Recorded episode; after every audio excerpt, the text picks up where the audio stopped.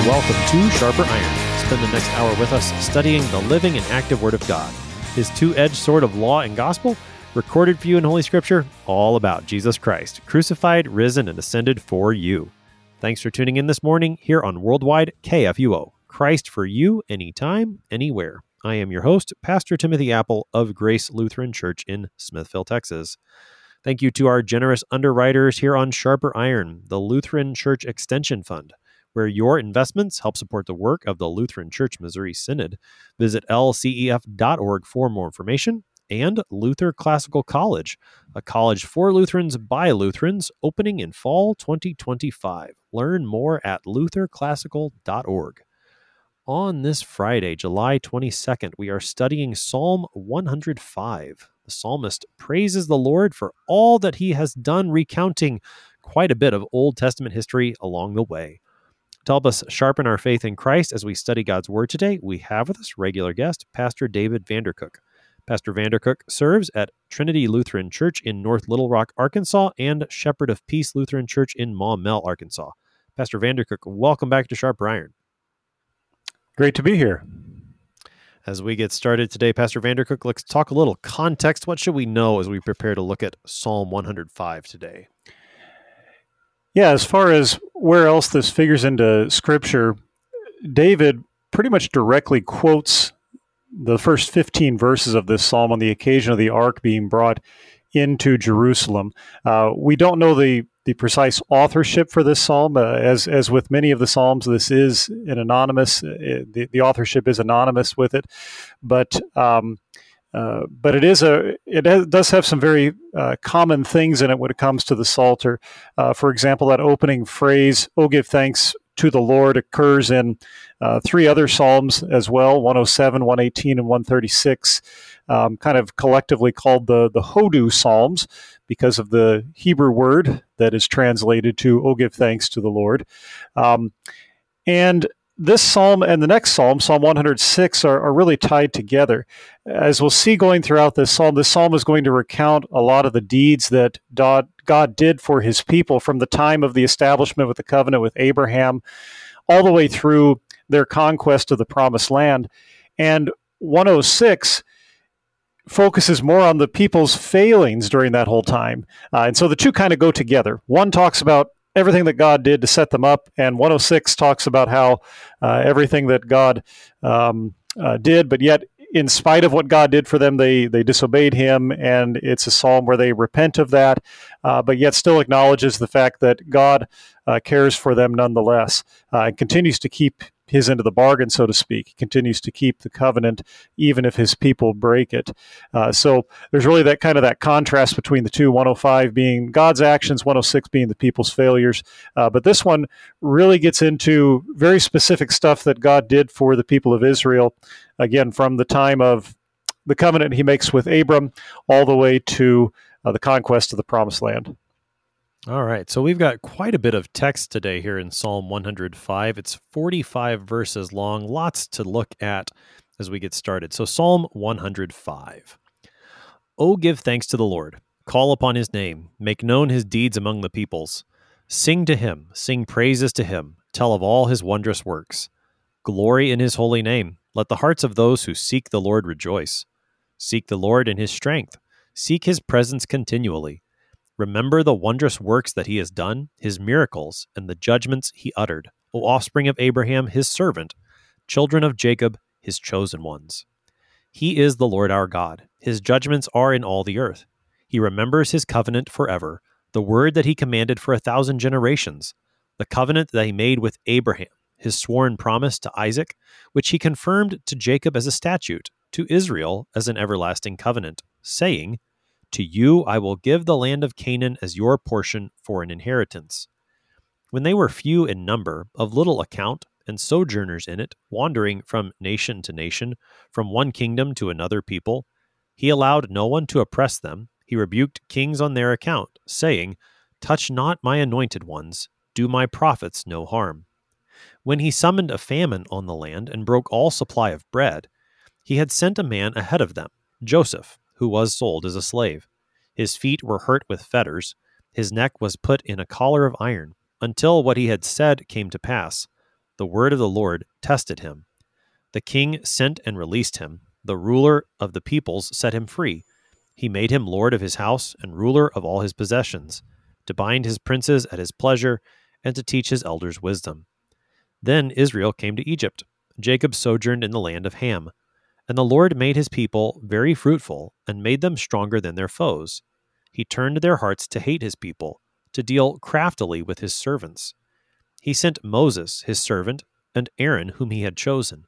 They performed his signs among them, and miracles in the land of Ham. He sent darkness, and made the land dark. They did not rebel against his words. He turned their waters into blood, and caused their fish to die. Their land swarmed with frogs, even in the chambers of their kings. He spoke, and there came swarms of flies and gnats throughout their country. He gave them hail for rain, and fiery lightning bolts through their land. He struck down their vines and fig trees, and shattered the trees of their country. He spoke, and the locusts came, young locusts without number, which devoured all the vegetation in their land, and ate up the fruit of their ground. He struck down all the firstborn in their land, the firstfruits of all their strength. Then he brought out Israel with silver and gold, and there was none among his tribes who stumbled. Egypt was glad when they departed, for dread of them had fallen upon it. He spread a cloud for a covering, and fire to give light by night. They asked, and he brought quail, and gave them bread from heaven in abundance. He opened the rock, and water gushed out. It flowed through the desert like a river for he remembered his holy promise and Abraham his servant. So he brought his people out with joy, his chosen ones with singing. And he gave them the lands of the nations, and they took possession of the fruit of the people's toil, that they might keep his statutes and observe his laws. Praise the Lord. That is Psalm 105. Wow, what a what a journey through through much of the Old Testament history. So, Pastor Vandercook, just can you give us a brief outline of this song? There's so much here. What can you just give us a, a broad overview before we dig into specific sections?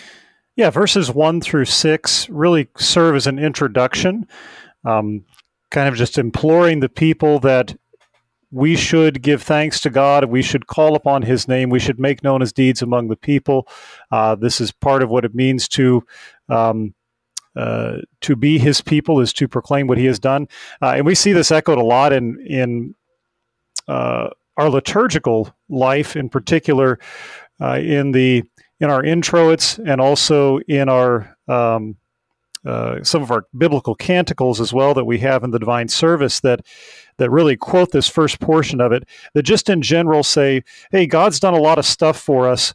We should recognize this and we should also proclaim to those around us what god has done. So that's really those first six verses. And then the next uh, verses 7 through 11 deal with the covenant that God made with Abraham, Isaac, and Jacob. And then 12 through 15 is going to talk about the period between that and leading up to uh, the time that the children of Israel spend in Egypt. The fact that God continued to preserve them and protect them uh, while they were living as kind of a nomadic people, not really a nation at that point, but just a family uh, or just a very large family, how God preserved them through that time period. And then uh, verses um, verse 16 through 22 speak of the preservation for Israel that's there as a result of God's actions through Joseph in Egypt, um, which we read about especially in the second half of the book of Genesis. And then from there, we end up uh, talking about the Exodus. And uh, that's where we get a lot of detail about the 10 plagues, especially, or at least uh, we'll get into it when we get there, but at least as many of the plagues as, as the psalm speaks of. And then uh, ultimately, we have Israel being uh, protected during their wilderness wanderings and then into the promised land, uh, how God gives them um, uh, the land there for which they did not work, and the produce of that land for which they did not have to prepare for anything else. So, so yeah, that's kind of the the uh, the the full outline of it there, and and really end up going all the way back through their history up to the present time when this this psalm would have been used in their worship life. All right, so there's the the grand sweep of Psalm 105, and again, just by way of reminder, if you go on into Psalm 106, which we're not covering here on Sharper Iron, but if you do, you'll see much of that same history recounted. Psalm 105 gives us the perspective of God's gracious action for the people. Psalm 106 will give us the perspective of the people's rebellion against God and need for repentance. So, if occasionally things in Psalm 105 seem a bit rose colored maybe isn't quite the right way of, of looking at it, but it, Psalm 105 is going to focus on God's gracious action and isn't always going to give us we know the rest of the story where the people rebelled against this. So so that's the perspective we've got in Psalm 105. Now, as as you said, Pastor Cook, the first several verses uh, call upon us to give thanks to the Lord, to call upon Him, to sing His praises. Now, what what's the nature of the praise that Psalm 105 directs us? You know, we we talk about you praise God. Well, what does that what does actually what does that actually mean in the context of this psalm? Well, in this psalm, it's praising Him for something specific, which I think is probably the the important thing we talk about praising the Lord. It's good that we praise the Lord, but we need to know why we're doing it. Uh, and this psalm is going to get into the specifics of that. You know, at the end of that that section, or toward the end of it, in verse five of the opening, there, the reason is given.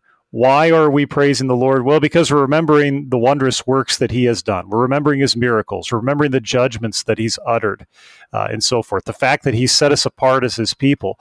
Uh, so it's not just kind of a, a general we we praise Him just because it's the right thing to do or something like that. It is the right thing to do, but there's a reason that we do, and we're going to actually now recount here. Here's the here's the rationale for why we are going to praise him.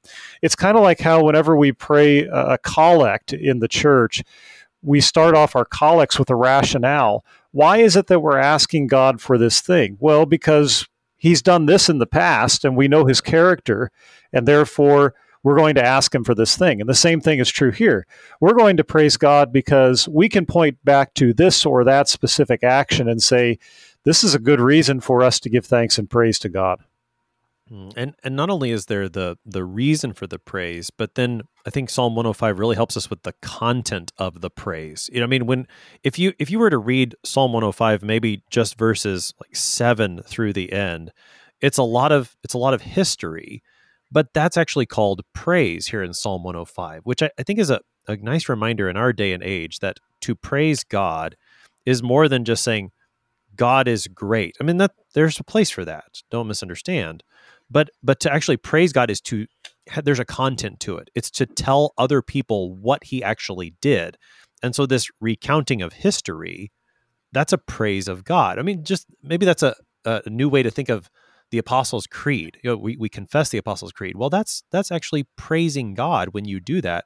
You're telling what he's done. There's content to it. Yeah and it's that's the idea of bearing witness to something. It's that uh, you're you're you're simply uh, recounting it, but you're recounting it for the purpose of bringing glory to God. Uh, and and yeah, as you said, telling other people what He's done. That's you know I, I know that a lot of uh, churches, mine included, from time to time use the the, the post communion canticle, thank the Lord and sing His praise, tell everyone what He has done. Uh, and that's you know after we receive the Lord's Supper, we go forward out into the world, and um, part of our vocation as Christians in the world is to uh, do just that, is to basically retell what God has done. Yeah. So that's what Psalm 105 calls upon us to do. And, and in particular, the ones who are called upon in verse 6 are the offspring of Abraham and the children of Jacob. I think it's significant how the psalm labels those two men of faith. Abraham is the Lord's servant, and Jacob is his chosen ones, meaning we're, we're going to be talking about more than just the individual Jacob, but his descendants. Those I, I noticed as I was reading through it that those two terms show up again in verse 26 for Moses and Aaron. They're labeled servant and chosen. So that, and I, I think both of those terms are are emphasizing God's gracious action there. The idea that we would be a servant, that's God making us his own and then how did I become God's own? Well, He chose me. I didn't choose Him. Yeah, in fact, I went throughout this psalm uh, and and and just took a pencil and I underlined as I'm going through in my Bible the one who is basically all the verbs going through here. And by and large, the doer of the verbs in this entire psalm is God.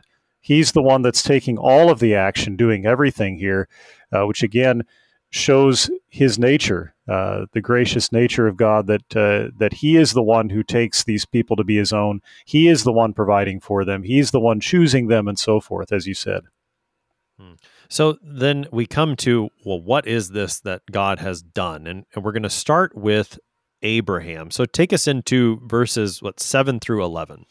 Yeah, it starts out uh, talking about God remembering his covenant. Again, he's the one remembering, and the covenant he made with Abraham. And, and of course, we see that in the book of Genesis in chapter 12 initially, where God calls Abraham um, essentially from his idolatry and into um, uh, being his, the one who would ultimately be a blessing to all nations, or through whose offspring all nations would be blessed.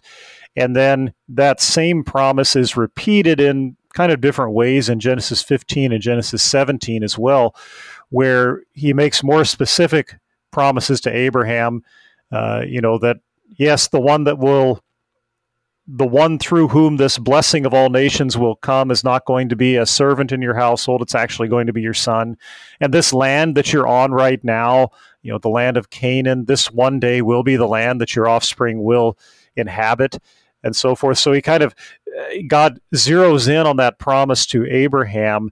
Uh, what's what's he makes there that that covenant that he makes there with Abraham and the covenant of circumcision comes through in that that period of time as well.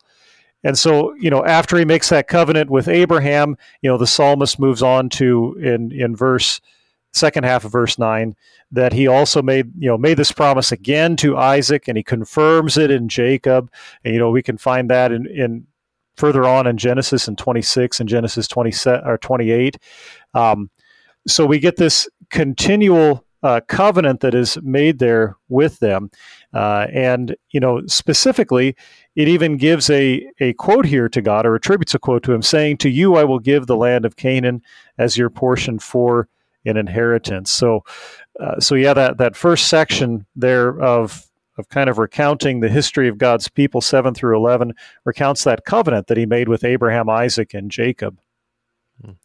To the quote that's given there in verse 11 of, of what God actually said to Abraham, Isaac, and Jacob, the the psalmist emphasizes the promise of the land. And, and as you as you were talking about the covenant that God made, you were emphasizing the promise of the offspring, which is what I would do too why why the promise of the land? Why what's the significance of that in particular?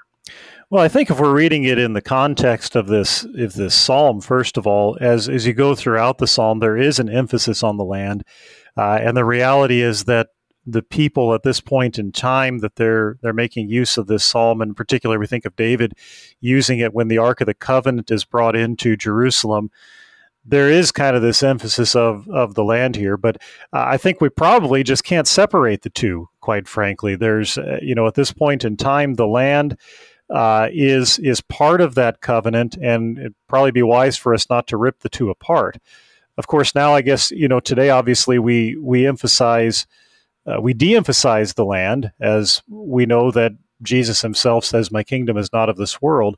But the land plays an important role of getting to the Messiah, uh, in that the people that have to be preserved in order for us to get to Jesus have to have somewhere to live. Uh, and that land is also a sign of God's uh, providential care of his people. So for for us then as Christians, when we think about this fulfillment of the land promise, how does how is Christ? I mean, well, that's what we would say. Christ is the fulfillment of this promise. How how is he that? How does Christ fulfill this? You mean as far as how does he fulfill that promise of the land? Is that what you mean? Yeah. Well, yeah. I think you could certainly look at that in terms of of the church. We speak of the church being the new Israel, uh, and the place where we go to receive uh, the gifts of God, where He meets us. Uh, now, yeah, I mean, we don't look at the the church and say that this this property is, you know, or this building that we use for worship is, um, you know, somehow that that God delivered it to us from from some foreign entity or something like that, and we just kind of, uh, you know, took it over like what happened in the conquest of the Promised Land.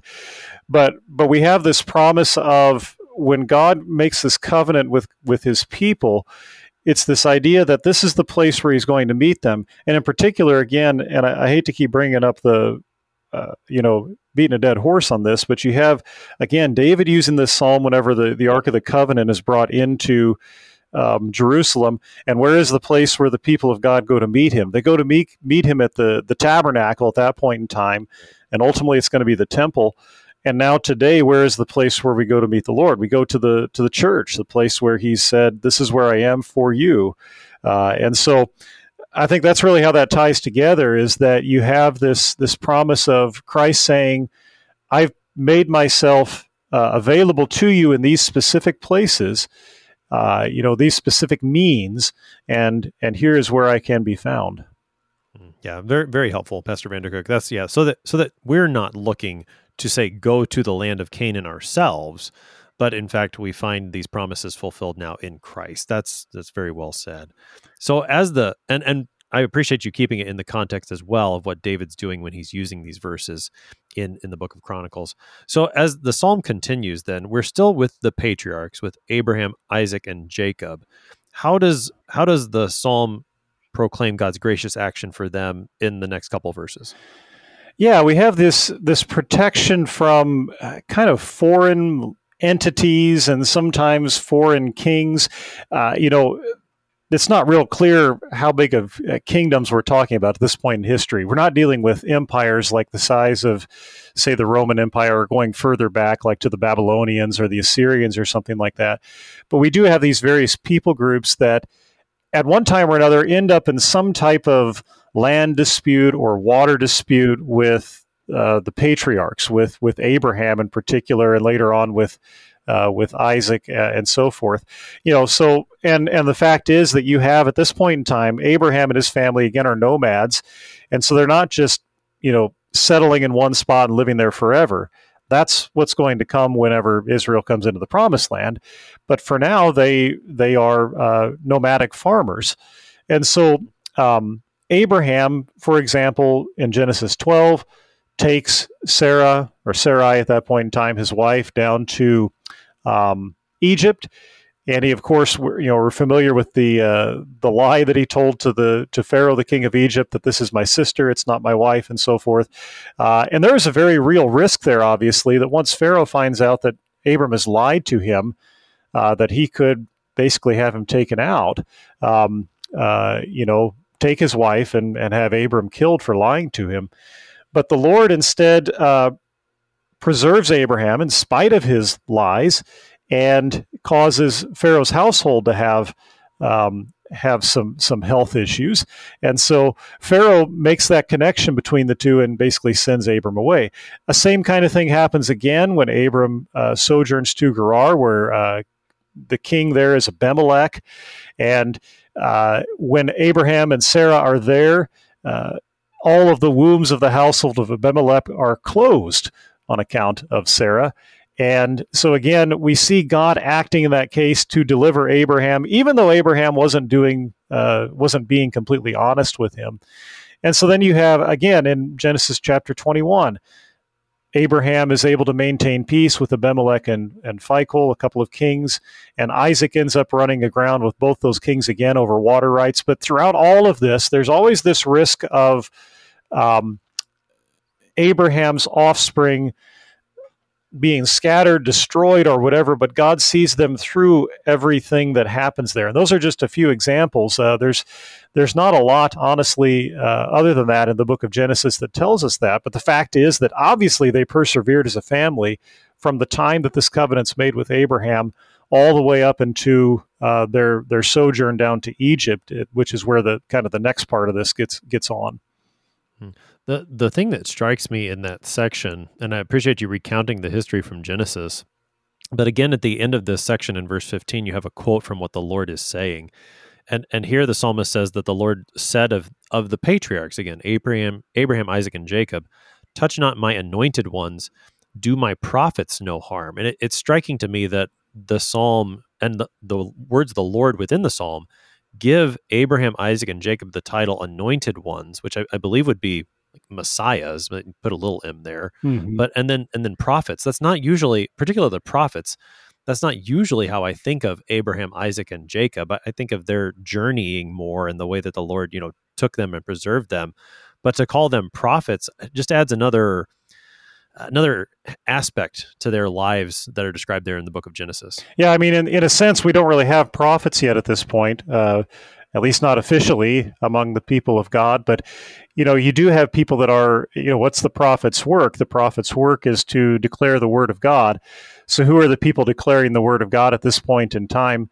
It's Abraham, Isaac, and Jacob. You know, uh, it's the patriarchs of the family that are doing that, and so you kind of have, uh, you know, in kind of the same sense that we talk about um, the head of the household in a family today. They're, the head of the household in a family is more or less the pastor of his house. Well, he's not actually a pastor, obviously. You know, he doesn't hasn't been ordained. He doesn't uh, uh, wake up on Sunday morning and, and preach the preach the word and administer the sacraments.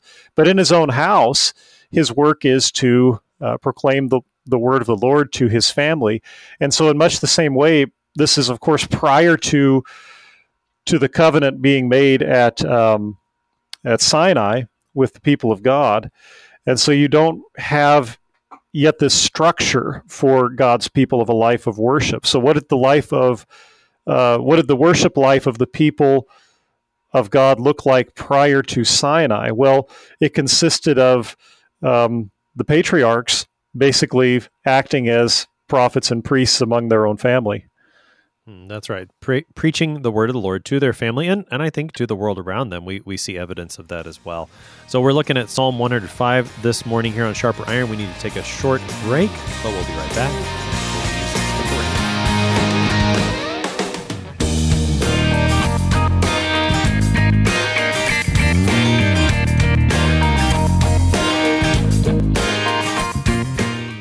Did you know that Lutherans are helping new American immigrants get settled? How about struggling church workers in need of support and refreshment? And we assist at risk children and provide disaster response to hurricane victims. Through LCMS recognized service organizations, we are doing all this and more. I'm Rahema Kavuga of Lutheran Church Extension Fund, and I don't want you to miss out on hearing what your brothers and sisters in Christ are up to. Visit interesttime.org to see how your support gives life to these works of mercy and love. What do you think of when you hear the word college? Expensive? Liberal? Woke? Imagine a college that is affordable, a college that is unapologetically conservative and Lutheran, a college that won't take a dime of federal funding, a college that teaches the best of our Western heritage, a college where students grow in the Christian faith instead of leaving it behind. This is Luther Classical College, a college by Lutherans and for Lutherans. Visit our website, lutherclassical.org, subscribe, become a patron, and join the thousands who are making Luther Classical College a reality. Welcome back to Sharper Iron. It is Friday, July 22nd. We are studying Psalm 105 with Pastor David Vandercook. He serves at Trinity Lutheran Church in North Little Rock, Arkansas, and Shepherd of Peace Lutheran Church in Maumelle, Arkansas. Pastor Vandercook, as we're working our way through Psalm 105, we've come through the section that deals with the patriarchs. And I suppose Joseph is, is among the patriarchs, but that's where the, the book of Genesis at least starts to transition. What does Psalm 105 have to say about Joseph and his narrative beginning there in verse 16? Yeah, I always find it interesting that eh, you know there's so much of the book of Genesis focuses on Joseph, who's not even technically in the direct line of Christ, because you know that of course follows Judah. But but yeah, it was it was really you know whenever you get into the second half of Genesis, the focus turns to what's going on with Joseph in Egypt, because Joseph, of course, has these dreams that indicate that at some point in time his family is going to bow down to him. Basically, he's going to be in this position of authority, uh, and and and his his father, his mother, and his brothers are all going to to bow down to him and pay homage to him. Uh, and of course, this causes his brothers to hate him. Uh, he's he's kind of the favorite son of his father Jacob, and his brothers sell him into slavery, uh, which we see throughout that how God uses something that was meant for evil to do something good. And so whenever he ends up in slavery in Egypt, and that's really kind of specifically talked about in verses 18 uh, and 19 there, his feet, Joseph's feet, were hurt with fetters. His neck was put in a collar of iron until what he said came to pass. That is, until he interpreted the dreams of Pharaoh that ended up getting him out of uh, out of prison and ultimately put in charge of taking care of the the storehouses in Egypt, because God revealed to him through the dreams of Pharaoh that he interpreted that there would be a famine in the land, and this this famine would be great and would cover even the his his brothers and his father uh, up in Israel, uh, well, what is today Israel, but that then was Canaan, that they would be um, they would be affected by this famine as well, and ultimately Joseph, as the one that's in charge of the food storehouses in Egypt is able to deliver his own family, is able to uh, preserve them. And so we see how God, in this whole section, takes something that is meant for evil against Joseph by his brothers and uses it for the preservation of his people. Mm, I appreciate the way that you're bringing that out because that's one thing that stands out to me in this section in verse 16, even where it says, He summoned a famine on the land, the He yeah. there being the Lord that's that's not maybe the way we usually think. It, no. And even more than you know, I mean, it, and, and and then again in verse seventeen, he sent a man ahead of them. You know, so that's again that's the Lord doing it, which that's yeah, we're that, always maybe not the way we usually talk. No, we're always willing to. We always want to talk about things being God things whenever they are uh, good things that happen. Um, you know, obviously good things that happen, but but uh, obviously here we get an instance where God actually causes something that is quite obviously, in some sense, evil to happen uh, or bad to happen to somebody, but uh, he uses it for his purposes. Yeah, and I, I, appreciate the way again that Psalm 105 puts that in the context, as we've been saying. This is God's grace, gracious action, and so even the the famine and the sending of Joseph, while they they strike us as, I mean, they are suffering, yet the Lord does those things for the sake of blessing his people as as we're as we're seeing. So all right, by verse 22 then the people are now in Egypt and now we start to to widen our focus. We've been talking a lot about individuals and now we start to talk more about the nation of Israel. What do we see starting in verse 23? Yeah, well, he the people come into Egypt and that actually was a, a tremendous blessing to them at that time again because they had no food where they were at. There was a famine in the land and so forth. Um, and they come into Egypt and they are welcomed with open arms by the Pharaoh at that time. Uh, and of course by Joseph, their, their brother. And uh, so it ends up starting out very good. Uh, and the Lord blesses the people of Israel, and it says there, makes them fruitful. And of course, we see this as, as we read through Exodus chapter 1 that indeed the people were fruitful.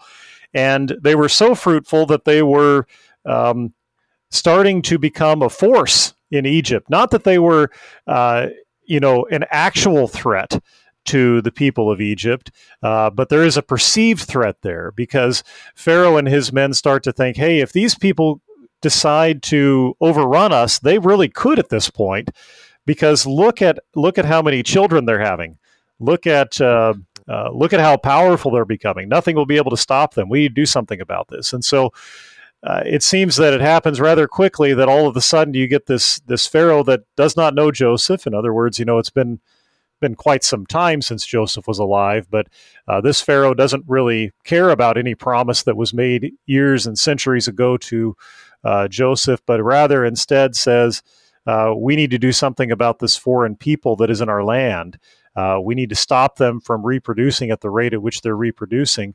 But of course, uh, it doesn't work because of the intervention of, of God, once again, who, uh, who uh, continues to bless them and continues to, through the actions of the midwives that are there in Egypt, uh, the Israelites' mid- midwives, um, causes them to continue to be fruitful and multiply.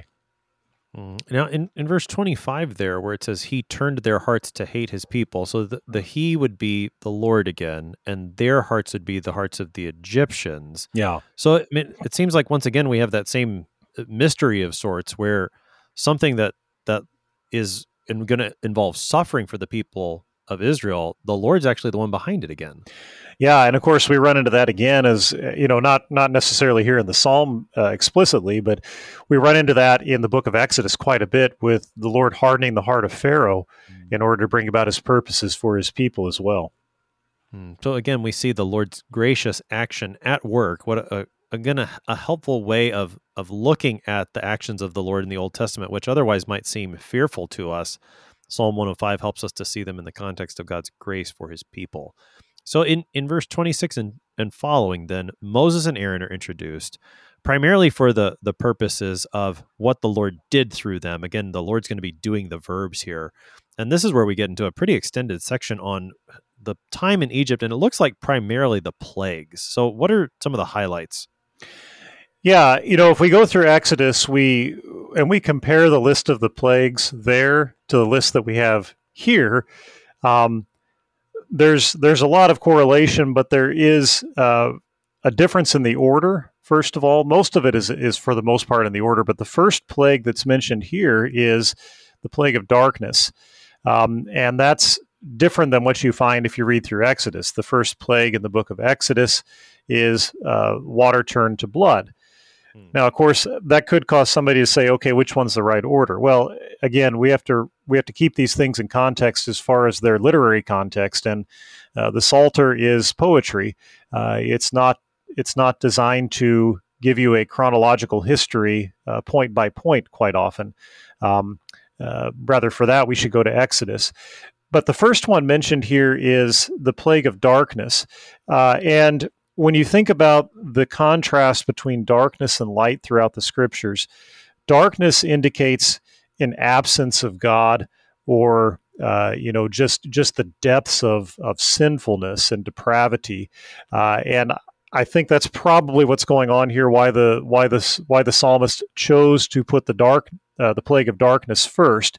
He wasn't trying to give us a chronological recounting of the plagues, but rather uh, wanted to highlight that one uh, first, because while that is actually the ninth plague of the ten in Exodus, uh, he lists it first here. Uh, the rest of the plagues, though, I mean, again, go in in order. There are two that are left out. Uh, the plague of boils and the death of the livestock. Those neither one of those are mentioned. Uh, but again, that was probably more for poetic reasons than anything else. I certainly don't think that the psalmist was denying that those two happened. So with the the plague of darkness then being p- put at the beginning for again for poetic reasons, you're you're, you're saying that the perhaps the reason he does that is to to highlight this sinful depravity that's there in Egypt, and so that that brings that out from the outset. Is that what you're saying? Yeah, I think that's I think that's kind of where where he's going with that. You know, if you read that account in in Exodus of the the um, the plague of darkness, that's one that almost gets the job done you know, so to speak. Uh, hmm. Pharaoh, in fact, initially says the people can go, and he, he later changes his mind again, of course. But uh, he changes his mind a bunch of times. But uh, he he, you know, the darkness that is there, it's like a darkness that can be felt. This type of thing. So it's like it's more than just this absence of light. It's uh, you know the absence of physical light. This is like a an evil type of, of darkness that's that's brooding over the land here at God's at God's behest. But yeah, I think that's really kind of what's going on is that it's it is a poetic move to highlight again, yeah, like as you said, the, the depravity of sin uh, that's there among the Egyptians. Now, in, in verse 28, there's a maybe a curious phrase there because it says, and I'm just reading the ESV, He sent darkness and made the land dark, which is what we've been saying. And then the second half of that verse says, They did not rebel against His words. What is what is that talking about? Yeah, it's kind of an interesting phrase, and this is kind of one of those things where we don't have a referent for uh, at least an obvious referent for the pronoun uh, right off the bat. There, what's what? Who's the basically who's the um, uh, who's the they here? Who's the ones that are not rebelling against his words? Um, the most likely thing is that this is Moses and Aaron. They did not rebel against his words. In other words, it's kind of an aside. They they did what God told them to do. They were told to go into Pharaoh and announce these plagues, and they did just that.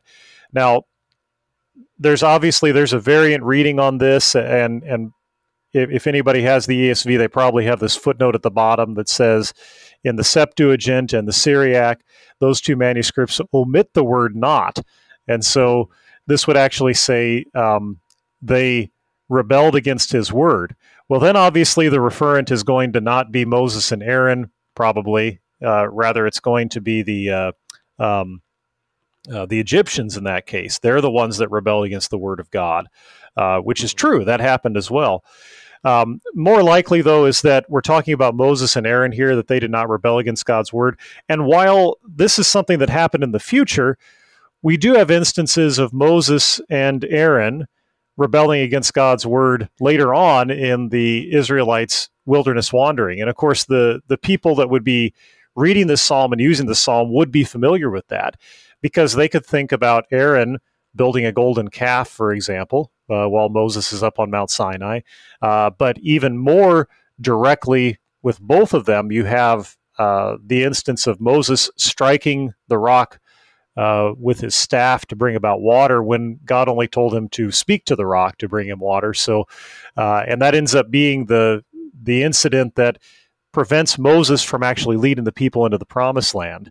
Uh, so, it, it could be also referring even more um, indirectly to that that event that anybody who's reading the psalm would have been familiar familiar with and saying, "Oh yeah, we remember that Moses and Aaron had this moment of rebellion where uh, it prevented them from from entering the promised land along with us."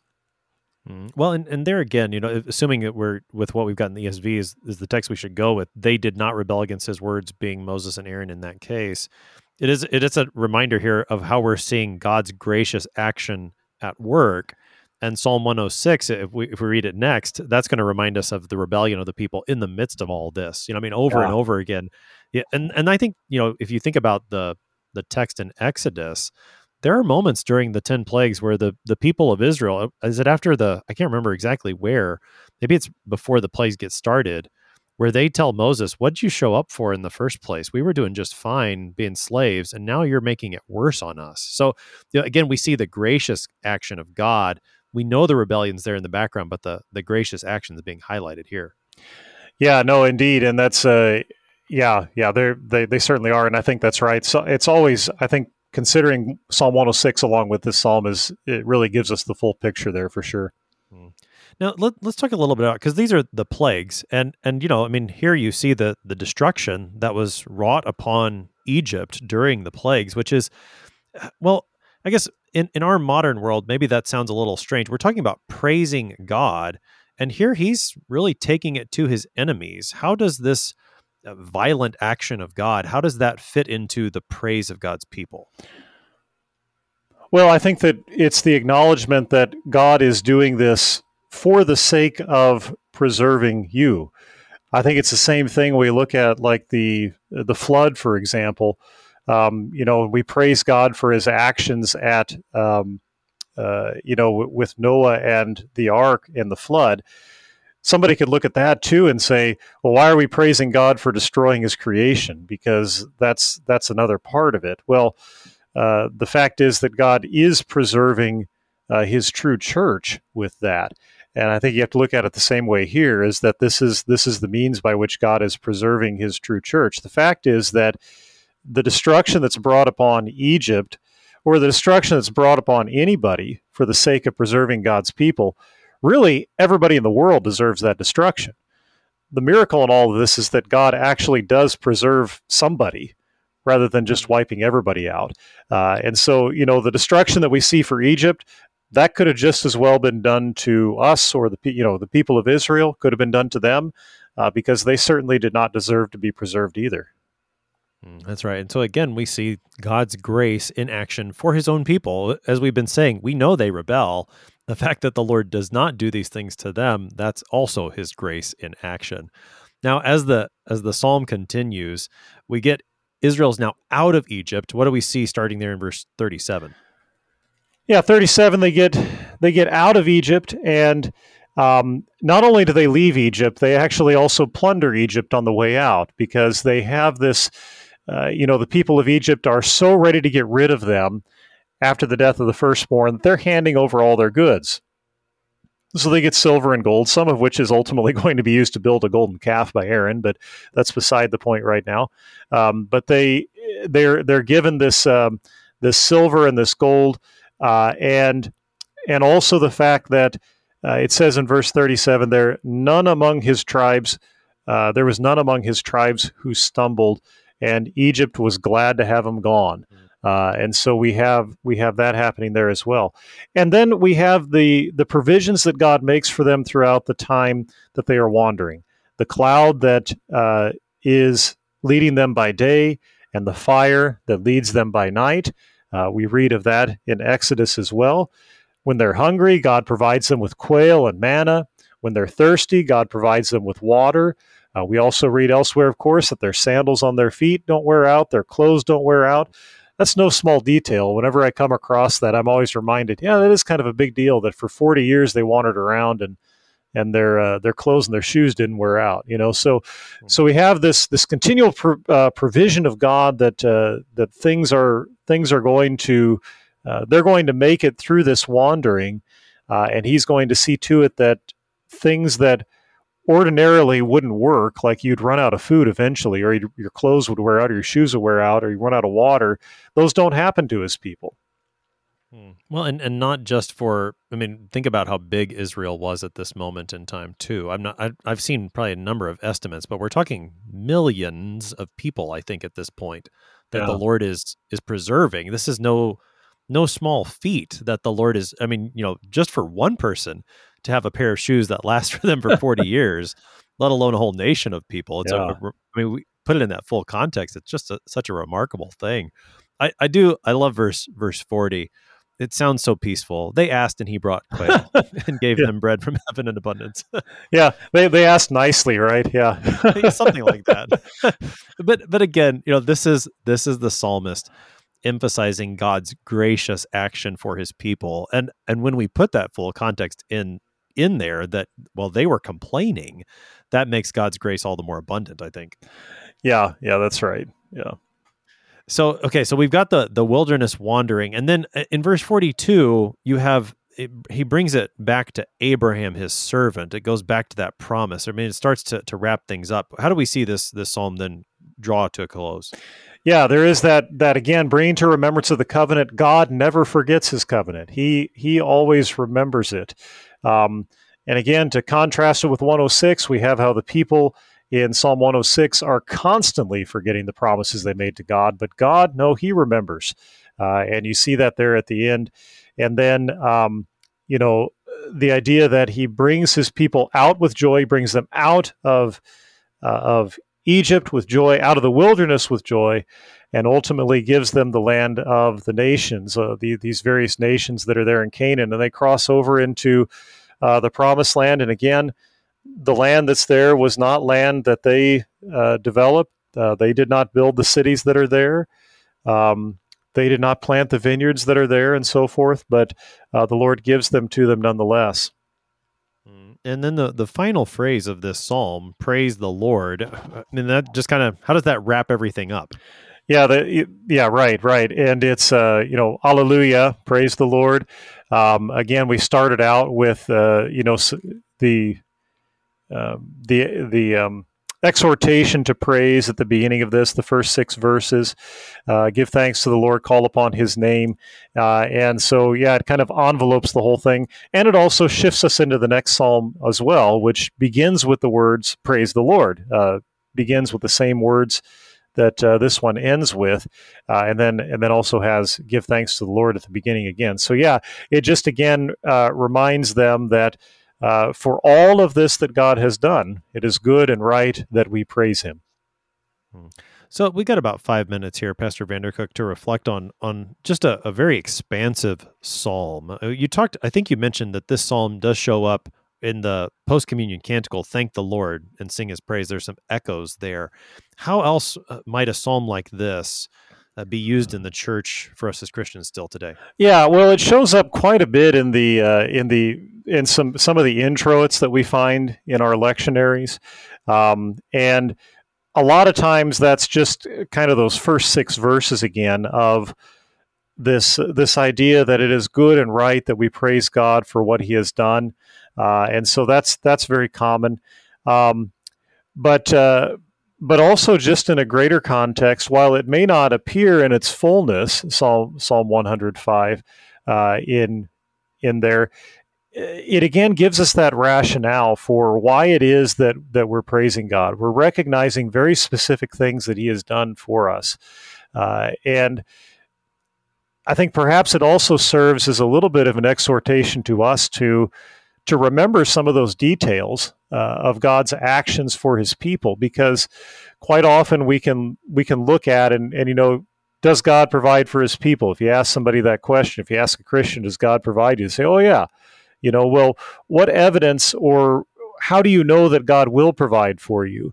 Uh, and that's where we need to remember the actual specific things that God has done and be able to point to those and say, well, I know that uh, God is going to provide for my daily bread because I know that He's done this throughout the history of His people. He has constantly seen to it that they've had uh, food to eat, clothes to wear, uh, you know, good government, good friends, faithful neighbors, and the like, and all those types of things. We, we see evidence of that in the scriptures and God's actions. Um, you know, so uh, so I think it's it's one of those things where we're always very very willing to say God is good, and this psalm really gives us a reason to point to and say, "Yep, that's how I know that he is because I've seen what he's done. It's not based on just uh, feeling and emotion, but on actual concrete things that God has done. Uh, but yeah, you know, of course, that fits into just numerous different times uh, throughout uh, throughout the church's liturgy and the church's life. Is that we're constantly pointing back to things that God has done and knowing that He will continue to do the same things uh, in the future. Well, and I think that's that's really something that we can take away from this psalm, as you're saying, the rationale for it and the exhortation to actually remember the things that God has done, so that you know when when we praise God, it is more than just this nice feeling that He gives us, but we're able to point to concrete things that He has in fact done in history for us, and and in that way, uh, you know, I mean, Psalm 105 can can help inform our hymn writing still today. That I mean, you know, just as the psalmist here goes through the history of God's people, and I suppose maybe up to the point when it was written, or or, or close to it. You're thinking of when David used it, the ark being brought to Jerusalem. You know, think about what what our praise of God might look like if the psalm were composed today or in a, at a different place. What other deeds of God would be recounted? And then I think along with that, the how it gets recounted. It, it when it gets recounted in Psalm 1 105's style, it's done so in in light of what God has done. As you pointed out, when you start counting the verbs and who the subject of those verbs is over and over, it's God. This too is a way we praise God still today. What has He done for us? It, it's all it's just a helpful reminder when we think about our, our own hymnody still. Yeah, it is. And I think this is a psalm that you could even say, in some sense, for us today is incomplete.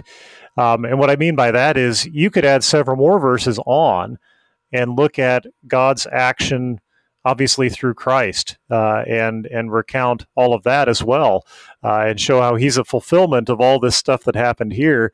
And you know, I mean, basically, it's doing what the what the um, what the apostles did throughout the Book of Acts.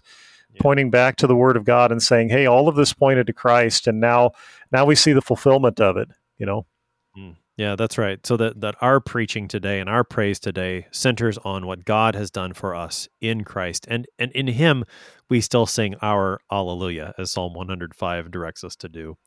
Pastor David Vandercook serves at Trinity Lutheran Church in North Little Rock, Arkansas, and Shepherd of Peace Lutheran Church in Maumelle, Arkansas, helping us today with Psalm 105. Pastor Vandercook, thanks for being our guest today. It was a pleasure to be with you.